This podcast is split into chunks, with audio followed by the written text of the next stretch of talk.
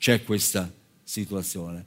Come vedete noi all'estero, uh, scusate, noi sul totale degli investimenti dall'estero uh, contiamo poco. Una domanda che spesso si sente fare, eh, o meglio il modo in cui viene declinata la domanda, ma è un'opportunità uh, o è una minaccia, è questa. Prof, ma questi ci vengono a comprare le nostre cose. Italo, giusto? La poltrona Frau, uh, quelli che facevano lo yogurt, Parmalat.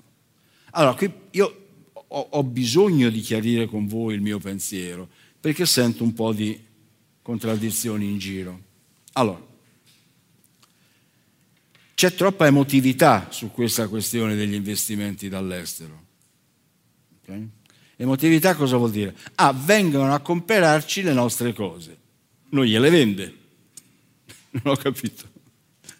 Non vengono mica armati a comprarti le tue cose, no? Tu non vuoi vendere Italo, non lo vendi. Problema, non ti sei accorto che stiamo vivendo in una cosa che si chiama capitalismo, dove la proprietà privata è un concetto cruciale. Se io sono il padrone di Italo e lo voglio vendere, lo vendo. Non ti sta bene?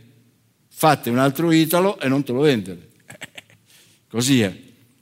Allora, questa è da una parte una preoccupazione, dall'altra parte c'è eh, l'orgoglio invece dell'italianità. Guarda un po', siamo capaci di fare cose che ci comprano dall'estero.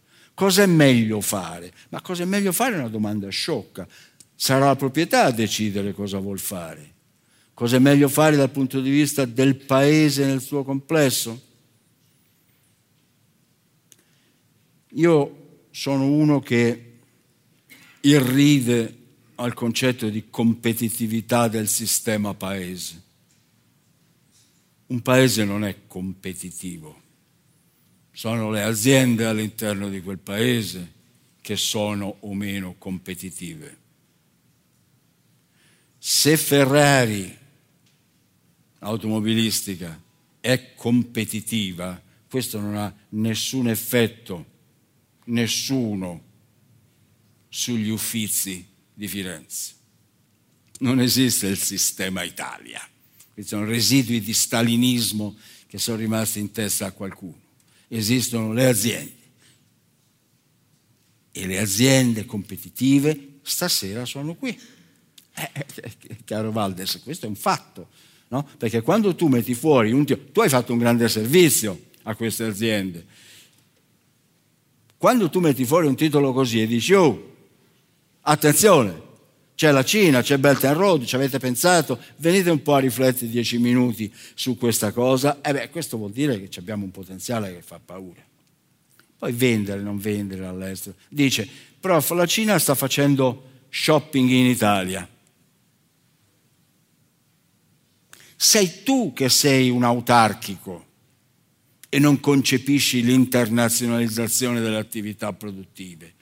Noi dobbiamo fare la stessa cosa, noi dobbiamo andare all'estero e comprare attività produttive e, come posso dire, fondare attività produttive. Noi dobbiamo, amici, non offendetevi, defascistizzare il nostro cervello. L'autarchia è un disastro. Va a finire, se no, che famo come la Grecia alla fine degli anni 60, in cui la dittatura militare proibì l'importazione di banane, perché bisognava mangiare banane prodotte in Grecia. Va bene?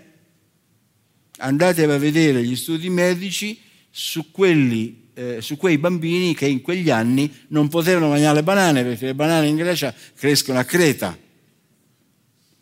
non possono sfamare tutta la Grecia. Allora noi dobbiamo aprirci al mondo. Orgoglio, il nostro orgoglio come paese non può venire meno, ci mancherebbe, ma io vorrei che noi tirassimo al centro l'orgoglio come azienda. La mia azienda è capace di guardare negli occhi qualunque competitor, si dice così, no? Si dice comp- non il concorrente, competitor. Qualunque competitor al mondo perché fa un prodotto buono, forse migliore, perché lo, sa fare il servizio post vendita, perché ha un management cresciuto sufficientemente per competere sul mercato mondiale. Allora, questa è un'iniezione di domanda e mi piano piano, mi avvio piano piano alla conclusione, dalle dimensioni inimmaginabili, cioè come si dice nel linguaggio comune, qui ce n'è per tutti. Guardate come aumenta, come aumentano gli investimenti diretti esteri dalla Cina verso il resto del mondo fra l'82 e il 2016. Guardate che tasso di crescita che avevano, eh? quando qua investivano prevalentemente all'interno, è vero? Sacrificando e l'investimento diretto e i propri consumatori, è vero? E poi a un certo punto, verso qua, arrivato il dodicesimo piano quinquennale, la decisione è più spese per consumi all'interno, attenzione, vuoi esportare? Non vuoi andare a investire in Cina, vuoi esportare, aprire un ufficetto commerciale, ma fallo, santo di Dio, fallo. Il governo dal 2007-2008 ha dichiarato esplicitamente aumento della libertà per le scelte individuali di consumo. Guardate anche che cosa fa. Eh? Il 2001 è l'anno in cui la Cina entra nel, um, come si dice, World Trade Organization, nell'Organizzazione Mondiale del Commercio, eh? e da allora guardate cosa fa. Guardate, questa è, c'è una derivata prima questa cosa che fa paura, addirittura questo si impenna. Questa, sapete come si chiama? Domanda. Questa è domanda per tutti noi è domanda per chi sa prendersela ovviamente, è un'opportunità per chi sa sfruttarla, per chi ha paura non può essere.